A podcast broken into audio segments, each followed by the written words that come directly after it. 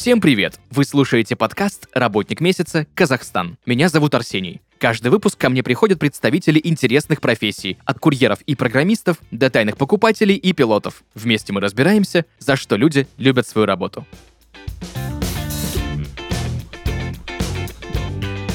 Друзья, и сегодня в подкасте «Работник месяца. Казахстан» ведущий мероприятий Владимир Ни. Владимир, привет. Привет, Арсений. Как дела? Ой, у меня отлично, у тебя как вообще самочувствие, настроение? Рассказывай. Супер-супер и то, и то, и то, всегда замечательно. Ведущий не может быть в плохом настроении, особенно когда он говорит что-то в микрофон. Тут я с тобой максимально соглашусь, потому что э, один как-то опытный человек э, сказал мне, что, ну, микрофон сдаст всю твою неправду, да, всю твою ложь, поэтому Извини, прости, но обязан быть в хорошем настроении. У меня к тебе сразу же первый вопрос. Давай более подробно разберем, кто же такой э, ведущий мероприятий, чем этот человек занимается и что входит э, в твои профессиональные обязанности. Давай, слушай, ведущий — это скорее не тот человек, который в представлении, о котором мы постоянно рассуждаем. То есть ведущий мероприятий, в моем понимании, это скорее человек, который руководит ходом мероприятия и, естественно, настроением гостей на протяжении всего праздничного вечера. А, в основе, наверное, моей работы это вот проведение мероприятий, соблюдение требований заказчика, то есть обговоренные заранее на интервью, и объявление артистов, тостов и важных событий. Но в первую очередь это, конечно, вот настроение гостей, поддержка и эмпатия. Ну, об этом чуть подробнее, чуть позже расскажу, да. Вот, Поставил вот так. Угу. Сразу же я тебе хочу задать вопрос, который меня давно беспокоит. Вот я понимаю, что, возможно, сравнение некорректное, но чем же ведущий отличается от тамады? О, блестящий вопрос. Я вот прям ожидал, когда его зададут. А, ведущий — это скорее больше об импровизации. То есть, если Тамада работает, э, как мы все привыкли его видеть, с планшеточкой, с которой он читает стихи, а, задает какие-то старые, старые традиции по типу укусить э, каравай с солью, да, то ведущий найдет к этому грамотный, интересный подход и подаст это как-то очень необычно. То есть, обыграет это максимально правильно и максимально импровизационно весело, да, и будет интересно слушать. Не так, что это заученный текст, да, какой-то. То есть у ведущего нет такого, да, что давайте же поздравим лучших жениха и невесты нашего города. О, Аплодисменты. О, о, господи, да. Да, это вот то самое больное, самое вот это вот болезнетворное для ведущего, болезнетвор для ведущего текст, который травмирует его душу прям очень сильно. Да, это вот то самое. Прям одной фразы всю разницу рассказал. Так, окей, где этому можно научиться? Я же так понимаю, ты не придешь в университет и не скажешь, что я хочу быть ведущим мероприятия, давайте учите меня. Слушай, да, суть правда. Э, ведущий, это, знаешь, можно скорее повысить квалификацию ведущего, но ведущим с нуля стать практически невозможно. То есть это все же идет от внутреннего творческого потенциала. Вот человек должен быть хотя бы немного предрасположен к тому, чтобы э, уметь говорить в разговорном жанре. То есть э, это все вот именно приходит от того, что ты когда-то в своей жизни понял то, что у тебя есть творческая составляющая, и ты можешь по ней идти вперед. А так, что вот э, человек, который условно закончил техникум там на какую-то тяжелую техническую профессию, всю жизнь был э, абсолютно математиком, ну, просто условно, да, говорю, человек, который не был близок к творчеству, стать ведущим ему практически невозможно. Ну, то есть это прям очень редкий индивидуальный случай, что может, да, что такое какой-то скрытый потенциал быть. Но чтобы прям работать ведущим, нужно, чтобы была какая-то предрасположенность.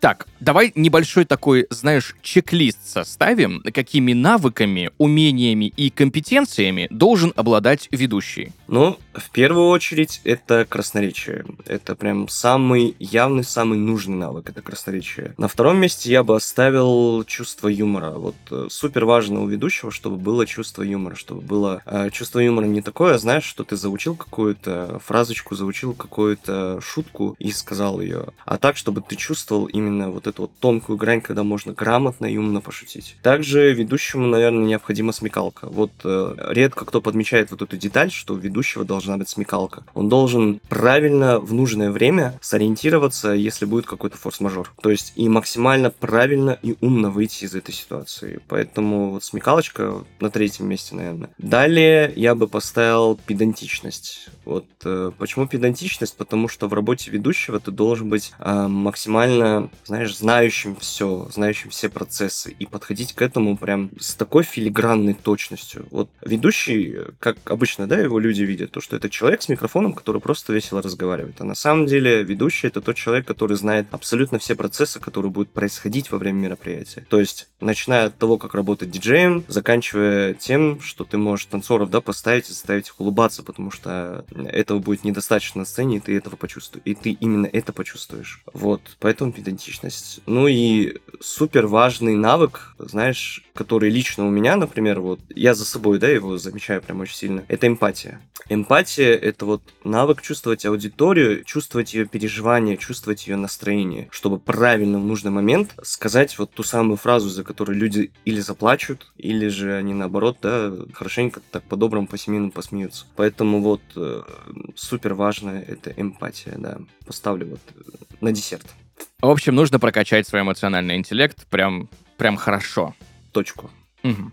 На каких мероприятиях ты работаешь? Какие вообще это типы мероприятий? Это свадьбы, банкеты, корпоративы, возможно, какие-то выставки, лекции? Давай более подробно этот момент разберем. Угу. Ну, я ведущий многофункциональный, то есть абсолютно практически без разницы, что вести, потому что начинал я как ведущий конференц, то есть э, конференсье концертов, и закончил тем, что начал вести там всякие вечеринки и так далее и тому подобное. Но принципиальная позиция, что я не веду вот э, в клубах, да, то есть не выступаю как МС, ни в коем случае. А так веду абсолютно все. То есть, начиная от э, даже самой простейшей вечеринки, там маленького девишника на 6-10 девочек, заканчивая огромными-огромными той, на котором присутствует прям от 500 до 1000 человек. То есть, э, чтобы ты понимал, это вот э, менталитет заключен в том, что чем больше гостей, тем веселее, тем интереснее, тем правильнее да, подается мероприятие. Поэтому такой принципиально большой разницы нету, только вот э, все, кроме клубных мероприятий. Потому что там это уже не ведущинская работа, там уже что-то абсолютно другое из мира чужого. Вот. Давай так.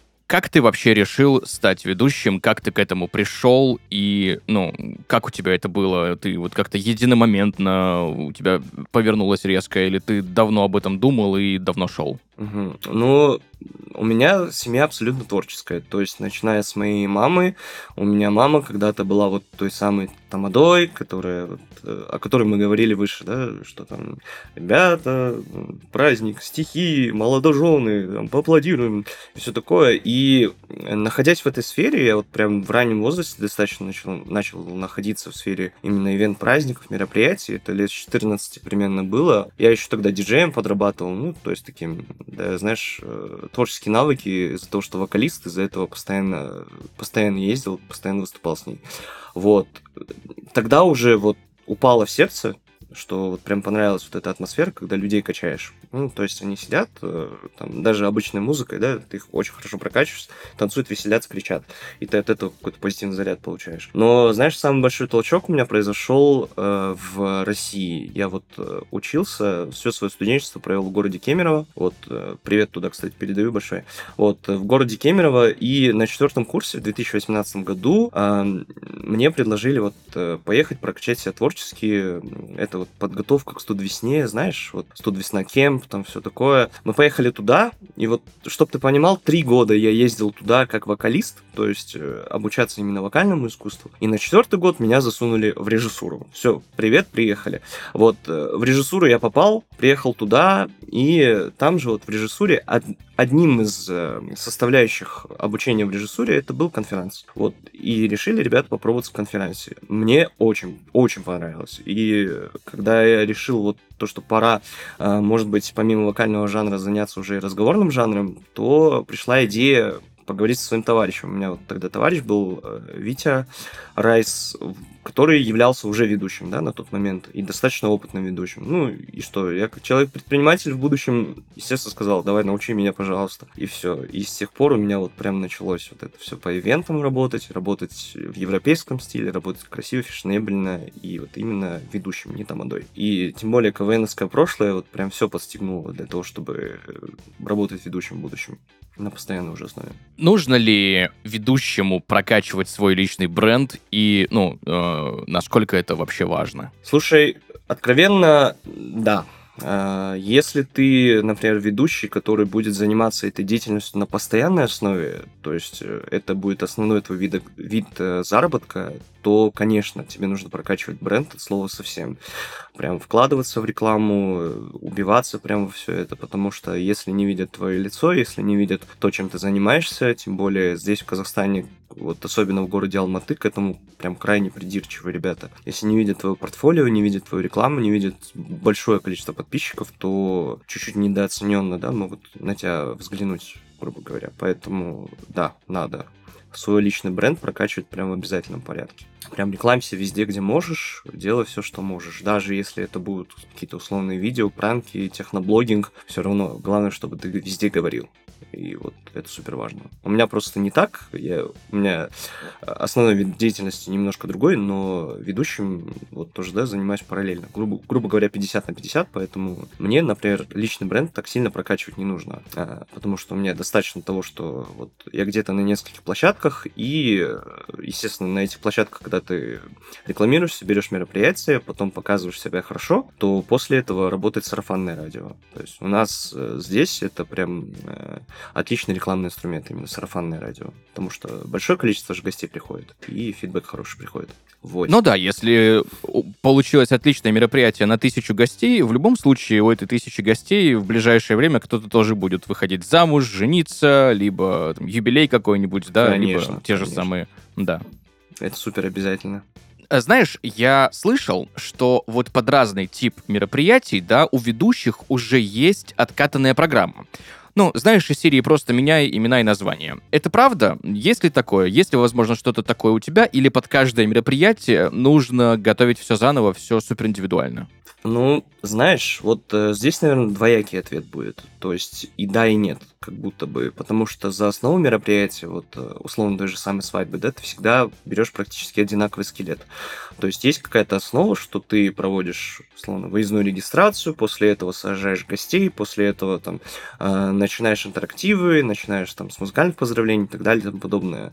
Ты оставляешь и берешь за основу вот этот скелет. То, что нарастят туда твои заказчики, то есть то, что они захотят увидеть на этом мероприятии, ты уже берешь и подкатываешь под них, да, то есть, например, э, ребята там хотят увидеть какой-то, условно, танец фламенко, или же наоборот, они хотят хотят посидеть, почилить, чтобы просто какая-то lo-fi музыка играла, и они спокойно пообщались, да, то вот этот вот э, мышцы, которые ты нарастишь на этот скелет, это все уже дело абсолютно индивидуальное. И все именно по видению заказчика.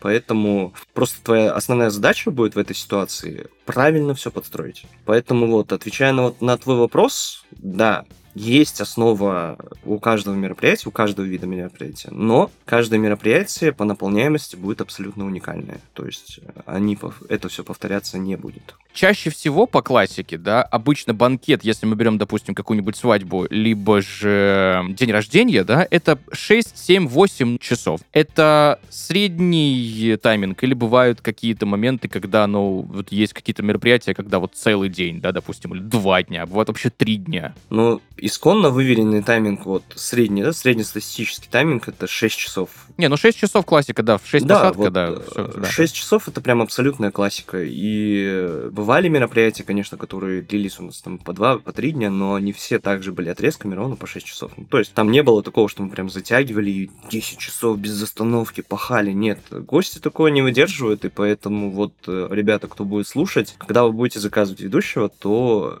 не больше 6 часов, потому что после этого это все приедается, громкий звук и э, излишний конкурс, излишний движ, это все ну, выматывает, да, человека, грубо говоря. Поэтому абсолютно средний тайминг это 6 часов. Да, но если мероприятие на день, два, три, то ведущий всегда рад. Потому что чем, чем больше времени конечно. ты потратишь, тем, э, тем больше, конечно, ты заберешь. Ну, условно. А, конечно, да, вот э, абсолютно не меркантильно, но, но в целом про деньги. Так что вот, такие вот дела. Ну, раз уж про деньги заговорили, давай проговорим про вилку цен. В среднем, э, вот минимум-максимум, сколько ведущий может зарабатывать за одно мероприятие, если мы берем классическое шестичасовое, например? Ну, классическое шестичасовое в данный момент у нас стоит от 500 до 1000 долларов в зависимости от сложности мероприятия, только за работу ведущего. Вот. Ну, это лично мои цены, которые я выставляю. А в среднем по рынку, ну, достаточно усредненно по рынку, кстати, получается, что от 500 до 1000 долларов. Просто тут, ну, видишь, э, иногда бывают такие мероприятия, иногда бывают такие гости, которые к тебе обращаются со словами «А, «Слушай, друг, у нас э, бюджет не особо большой, но мероприятие хочется, чтобы прошло весело». Тем более, когда они еще, знаешь, так тебя подкупают, супер сильно говорят «Блин, вы так классно провели мероприятие, нам так понравилось». И ты такой таешь, таешь, слушаешь. И, конечно, не можешь им отказать, чтобы сделать какую-то скидку. Но это все абсолютно сугубо индивидуальный, да, Поэтому вот так. Но по вилке цен, вот как ты и сказал, да, до этого, то от 500 до 1000 долларов. То есть выше брать это уже совесть просто не позволяет, скорее всего. Потому что мне когда-то вот один очень близкий товарищ сказал, ты же не уголь разгружаешь, правда, в шахте, ты же не занимаешься какой-то опасной деятельностью, поэтому за что такие деньги? Ну, и меня это прям вот э, оставило большой след по деятельности ведущего, что деньги действительно не должны быть больше, чем, чем вот ты должен зарабатывать за, за свой творческий талант, за свой творческий труд. Да, но с одной стороны кто-то скажет, что за 6 часов, да, ну, то есть, давай так, это же не только за 6 часов, которые ты проводишь на мероприятии, это еще и подготовка, и дорога, если тоже такое бывает, да? Бывают же и выездные какие-то истории. Это и подготовка не в этот только день, то есть э, можно к мероприятию неделю готовиться, если оно какое-то супер там масштабное. Да, конечно, я и не говорю о том, что это все легко. Это вот вот эта цена, вот что я озвучил, да, от 500 до 1000 долларов, это не маленькие деньги ну вот, откровенно говоря. И к тебе, как правило, вот за заказами приходят люди, которые вряд ли работают там нефтяниками, вряд ли какие-то крупные дилеры, крупные бизнесмены. Конечно, когда к тебе компания приходит, там абсолютно ценник другой. То есть э, выездные тимбилдинги — это уже другой разговор. Там все абсолютно ценовая, ценовая политика, все, все совсем по-другому. Но я вот сейчас говорил именно о людях на то, что вот когда ты стараешься для людей делать, потому что э, я, например, свою профессию не рассматриваю с точки зрения коммерческого плана. Я рассматриваю ее больше как э, вот то самое хобби, то самое отдушина, когда ты вот кайфуешь от того, что находишься на сцене. И есть такой энергообмен, да, между тобой и гостями. Это вот, э, наверное, больше такой индивидуальный подход Видишь, в этом плане. Поэтому цены соответственные. Ну да, подготовка, подготовка, да, занимает огромное количество времени. Ну и цена меня лично вполне устраивает. Вот та цена, которую я озвучиваю. Супер. Давай разберем, как вообще в среднем проходит твой рабочий день, именно вот день мероприятия, с утра до окончания. Да, смотри, э, мой рабочий день, вот прям день мероприятия, начинается, как правило, за 6 часов до начала мероприятия. То есть это прям у меня обязательное табу, да, что за 6 часов до мероприятия нужно проснуться. Для чего это делается? Первый, там, первый условный час ты, естественно, занимаешься своими домашними делами, ты там просыпаешься, умываешься, там, завтрак и все такое, там, поговорить с супругой, чуть ее настроить на работу и отправить на работу, да, потому что потом в одиночестве ты уже начинаешь готовиться. Вот подготовка к мероприятию мероприятию, вот непосредственный день занимает от полутора до двух часов. Вот, э, чтобы понимали, что мы делаем, все ведущие, да, за эти полтора-два часа, мы, как правило, обговариваем все то, что мы будем говорить на мероприятии. То есть каждой фразы мы вспоминаем все, что мы будем, как мы будем выводить гостей, как мы будем встречать э, жениха с невестой, да, условных. А каждое имя, каждую фамилию проговариваешь, расставляя ударение правильно, потому что, э, вот как я уже говорил, да, до этого, педантичность в плане работы, ты должен прям все идеально обкатать. И если ты ошибешься в какой-то момент, то гости это поймут моментально. Они запомнят не то, что ты говорил до этого 5 часов абсолютно блестяще, а то, как ты в одну минуту сказал, э, назвал какую-то бабушку не тем именем, да. Вот. И поэтому полтора-два часа на подготовку стабильно уходит. После того момента, когда ты все подготовишься, как после того момента, как ты все размялся, ты уже готов, ты настраиваешь себя ментально. Вот я всегда беру два часа для того, чтобы просто отдохнуть. Ты подготовился, сел, взял чаек, и просто без ничего, без книжек, без ничего, ты сидишь, и отдыхаешь. Для чего это нужно делать? Для того, чтобы ты набрался такой, знаешь, легкости, позитива. Чуть-чуть, чтобы твоя голова, голова расслабилась перед самым мероприятием. Потому что с каким настроением приедет ведущий на мероприятие, с таким настроением мероприятие пройдет полностью. Вот, э, знаешь, невозможно соврать вот как некоторые же говорят, что выходя на сцену, я меняюсь как человек. Нет, на самом деле это абсолютно не так. У ведущего, если что-то тебя беспокоит, если хотя бы есть какой-то микромомент, за которого ты волнуешься и не настроен на праздник, то все гости это почувствуют. И поэтому перед самим мероприятием супер важно отдыхать. Вот. А дальше уже, конечно, костюм, глажка, поехал на работу. Уже веселый, Слушай, ну да, это еще же такой момент, что для людей чаще всего этот праздник бывает, ну, раз-два в жизни. Ну, то есть один раз свой праздник, несколько таких же еще посетил у друзей, и все. А у тебя это каждые выходные.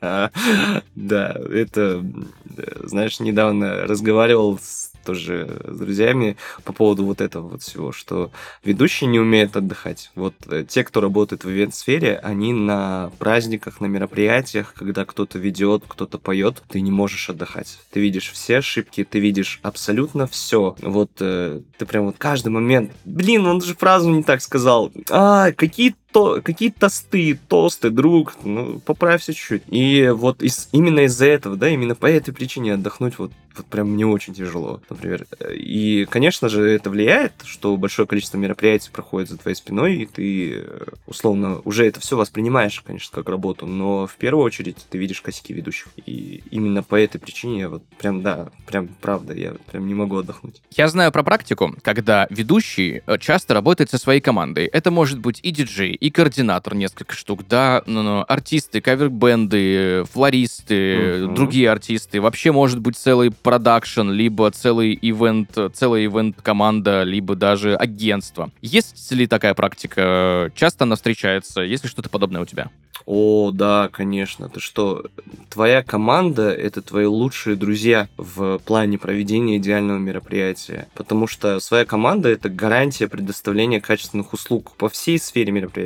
И это ребята, с которыми ты сработался. Если ты сработался с ребятами, все твои действия в течение мероприятия, которые ты будешь выполнять, они уже все это знают. И они могут моментально подстроиться и подстраховать тебя в любой момент, когда вот будет, да, что-то будет происходить, они подстроятся. И ты от этого уже вот как слон спокойно ведешь. Когда ведущий занимается только своей деятельностью, не контролируя других, доверяя своей команде, то получается просто блестящее мероприятие. Поэтому супер важно, чтобы именно ведущий работал только со своей командой, с теми ребятами, с которыми он уже сработался. И понимал, что да, не получит кота в мешке условно от э, других заказчиков. То есть бывают такие случаи, когда, например, они хотят взять тебя вот как ведущего и диджея подешевле, например, находят. И это уже абсолютно другой человек. Ты, например, не понимаешь а, суть того, как он поступит в той или иной ситуации. Сможет ли он сориентироваться вовремя, а сможет ли он звук подстроить, если вдруг что-то произойдет. То есть, э, поэтому команда — это залог не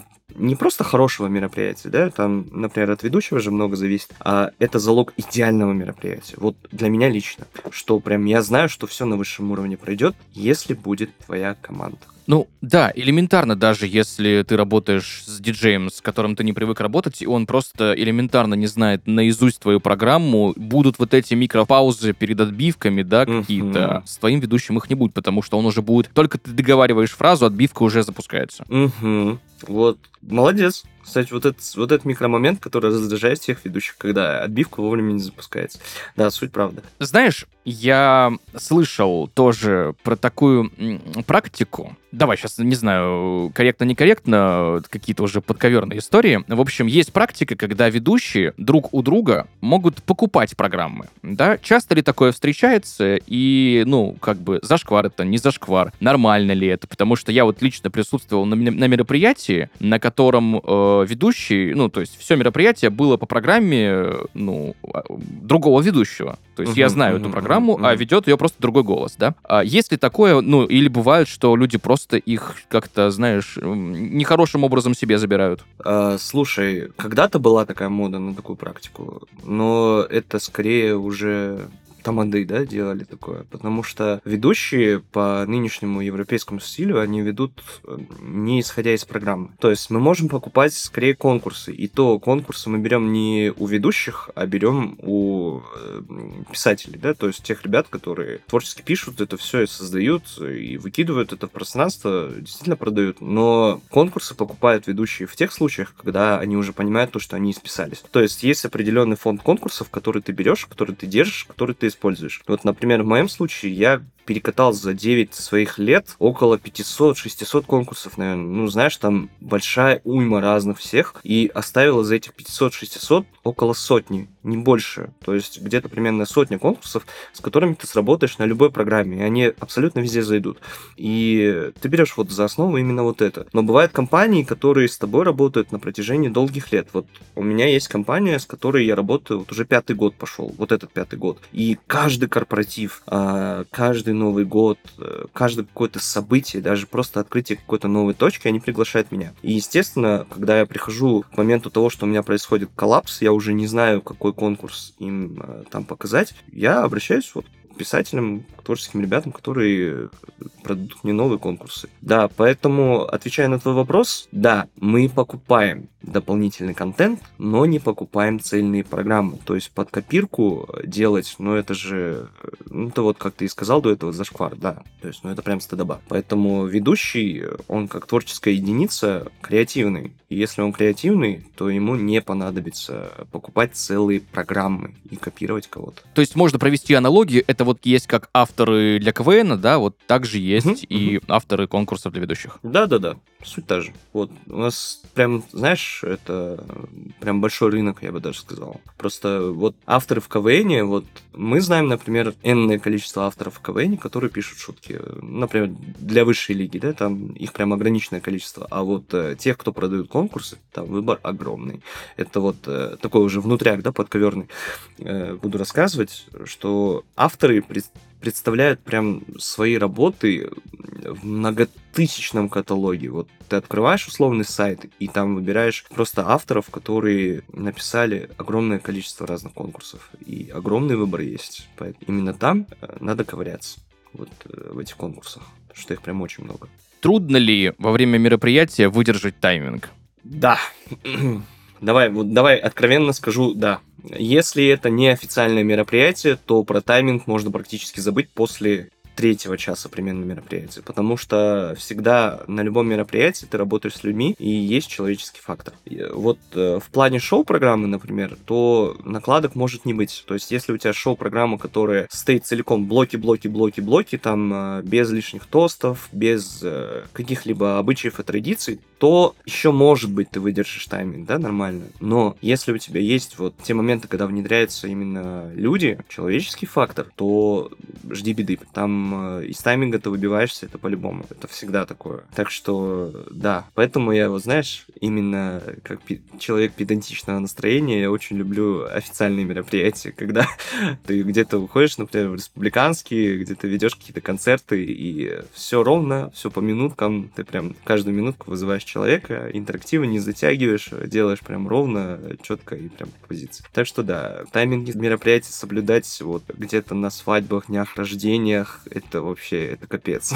Там прям печально. Вот. Чаще всего как? Опаздывает тайминг или бывают случаи, когда идете с опережением? Чаще всего опаздывает. Вот, наверное, 80% случаев, когда прям опаздывает. Вот потому что есть такой прикол, что гостей, когда зовут условно на 5 вечера, да, что начало в 5 вечера, для каждого уважающего себя гостя прийти на мероприятие вовремя, это стыд, это нельзя. Ребята, нужно приходить в 6, в 7. И поэтому стабильно мы выбиваемся с тайминга очень сильно. Даже если молодожены планируют то, что э, а, все будет вовремя, ты их заранее предупреждаешь и говоришь, чуваки, приглашайте всех на 5, мы приедем в 6. То есть с командой мы приедем в 6, мы закладываем время, что мы опоздаем. И что вполне является нормальным. Вот э, если на севере Казахстана, да, где-то в северных частях, там уже более отошли от этого. То есть там более европейский стиль проведения мероприятий, поэтому там так не опаздывают. Но, например, в южной части это просто, ну вот, будь здоров, да, что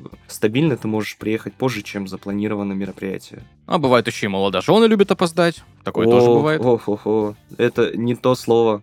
Э, здесь это, знаешь, такая стабильность. Хотя бы на 20 минут молодожены, но опоздают. И опаздывают, знаешь почему? Потому что невеста говорит, я не хочу, чтобы меня видели. И вот э, прям бешеная статистика.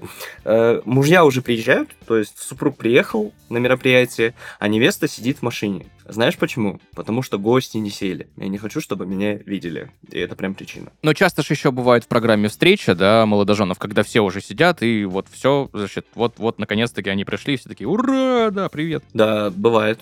Ну, не, конечно, это обязательный фактор, что встреча молодоженов. Но, знаешь, вот встреча молодоженов, некоторые на это внимание уже обращают меньше. То есть э, гостей сажают прям уже э, непосредственно ресторанное помещение, где они уже за столами, а потом уже молодоженов встречают. И знаешь, сейчас молодоженов, вот э, некая тенденция новая появилась. Встречать молодоженов как-то очень необычно. То есть буквально вот недавно у меня были ребята, которые, они смотрят аниме, чтоб ты понимал, вот они прям смотрят аниме, и мне пришлось окунуться окунуться в эту культуру аниме, чтобы понять, каким образом их встречать. Они решили надеть, э, закосплеить героев аниме, двух разных, там, по-моему, я вот точно не помню, вот это, двух разных косплеев, и забежать в стиле японских ниндзя, там. И, угу, угу. Круто. Вот.